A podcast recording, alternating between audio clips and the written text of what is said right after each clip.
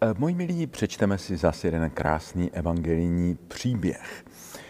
Ježíš odešel na Olivovou horu, ale brzo ráno se zas objevil v chrámě a všechen lid přicházel k němu. On se posadil a učil je.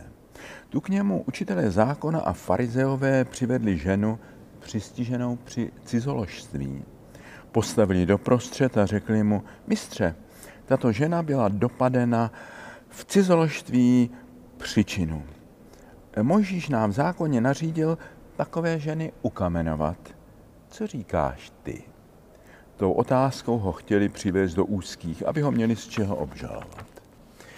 Ježíš se však sehnul a psal prstem na zem. Když na něj nepřestávali dotírat otázkami, zpřímil se a řekl jim, kdo z vás je bez hříchu, ať po ní hodí kamenem první. A sehnul se a opět psal na zem. Když to uslyšeli, jeden za druhým se vytráceli, starší napřed, až zůstal on sám a žena před ním. Ježíš se vzpřímil a řekl jí, ženo, kam se poděli? Nikdo tě neodsoudil? Odpověděla, nikdo, pane. Ježíš jí řekl, ani já tě neodsuzuji. Jdi a od nynějška už nehřeš. E, minule jsme si řekli, že Evangelia postních nedělí je možné číst jako různé cesty k porozumění centrálnímu tajemství Velikonoc, tajemství vzkříšení. Pojem vzkříšení znamená mnohem víc než jen oživení mrtvého těla. V kontextu Velikonoc poukazuje stejným směrem jako slova spása, záchrana, obrácení, odpuštění, znovu zrození, nový život nebo proměna metanoja.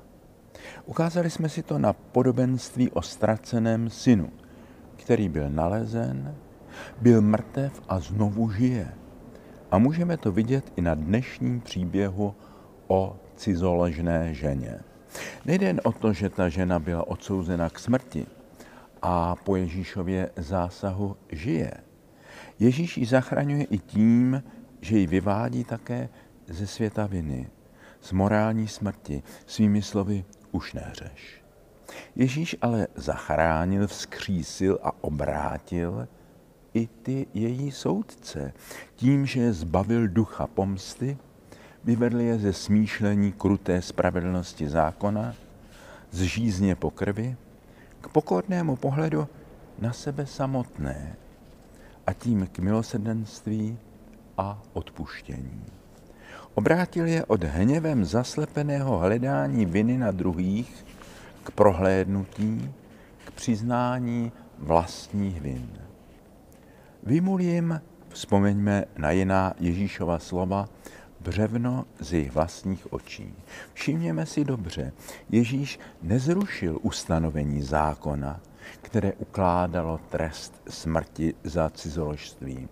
Ukládalo ho v duchu tehdejšího chápání mužských a ženských rolí jen ženě, nikoli muži.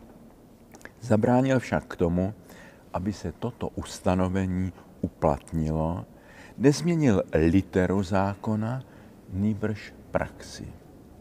Nelze si nevzpomenout na nedávnou bouři, kterou u farizeů naší doby způsobilo několik vět v encyklice papeže Františka Amoris Leticia, které umožňují v určitých případech přístup k Eucharistii lidem v takzvaných neregulérních situacích. Například těm, jejíž církevně uzavřené manželství stroskotalo a žijí v druhém pouze civilně uzavřeném svazku. Ale někdy ten svazek je lidsky velmi hodnotný. Papež nezrušil stávající ustanovení, ale doporučil jinou praxi, praxi rozlišování. Neřekl, že všichni v o něch neregulérních situacích mohou od dneška přistupovat k Eucharistii, ale odmítl zákonicky chladnou a krutou praxi, že všichni tito lidé jsou šmahem odehnáni od Ježíšova stolu.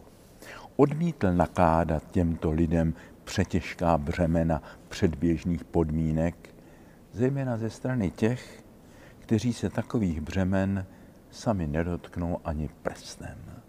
Vyzval spovědníky, aby se zřekli role nemilosrdných soudců, nýbrž se stali průvodci těchto lidí a pomáhali jejich vlastnímu svědomí k zralému a poctivému nalezení cesty, která odpovídá jejich reálním možnostem a která povede k prohloubení jejich života víry.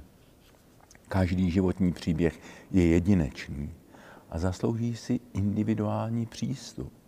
Přihlédnutí ke všem okolnostem, zejména ke stupni zralosti a konkrétním možnostem jednotlivých lidí. Udělá-li člověk to, co je v jeho situaci lidsky možné a má dobrou vůli a opravdovou touhu po chlebě života, pak mu církev nemůže dát místo chleba kámen nebo hada. Mnozí, kteří uslyšeli v těchto slovech papeže Františka Kristův hlas, obrátili svá srdce, pustili ty kameny trestání a odsuzování ze svých rukou. Známe mnohé lidi ve složitých životních situacích, kteří po dlouhém postu od Eucharistie na základě moudrého a milosrdného řešení papeže Františka znovu načerpali sílu z pramene svátostí a zažili skutečné vzkříšení svého života z víry. Kristova svátostná přítomnost v jejich životech začala nést přesvědčivě dobré plody. Jsou ovšem i v dnešní církvi farizeové, kteří mají kamenná srdce a kameny odsuzování vždy připravené v zaťatých pěstích. Mají rádi jednoduchá pravidla, jednoduché odpovědi na složité otázky. Modleme se za jejich obrácení a vzkříšení. Moji milí, blížíme se k Velikonocům. Prožívání svátků nemůžeme otrhnout od celku našeho života, od osobního života i od světa, jehož jsme součástí. To, čím každodenně žijeme, tvoří kontext našeho vnímání o něch tajemství, která nám otvírá běh liturgického roku. Za týden budeme číst Pašie. Letos je nelze číst, aniž bychom mysleli na Ukrajinu, Golgotu dneška, na ty, kteří nesou těžký kříž války nebo vyhnanství, ztráty domova, odervání od nejbližších. Jak to řekla manželka ukrajinského velvyslance v Praze, až budete mít pocit, že těch uprchlíků je tady moc a že je to pro nás nepohodlné, zkuste se stišit a představit si sebe na jejich místě. I oni ještě před několika týdny žili normálním životem ve svých domovech, chodili do práce, radovali se ve svých rodinách, chodili do parků a do divadel. Nyní Hitler naší doby to vše obrátil v trosky a pokud nebude zastaven, nepřejde ho chuť krást další území a prolévat další krev, ničit sousední země i svůj národ brát ženám muže a syny a posílat je do nesmyslné války. Během svátku si letos nemusíme pouštět filmy snažící se rekonstruovat pašiový příběh, který se odehrál před více než dvěma tisíciletími. Stačí si pustit televizní zprávy. Uvidíme mocnáře, kteří si alibisticky míjí ruce, Uvidíme dav sfanatizovaný lživou propagandou, uvidíme Petry, Jidáše, uvidíme Šimony Cyrénské pomáhající nést kříž, uvidíme soucitné Veroniky, otírající skrvavené tváře, bolestné matky i otevřené hroby. Jsme uprostřed velké pašiové hry současných dějin. I my jsme jejími aktéry. Neberme na sebe role lhostejně přihlížejícího davu.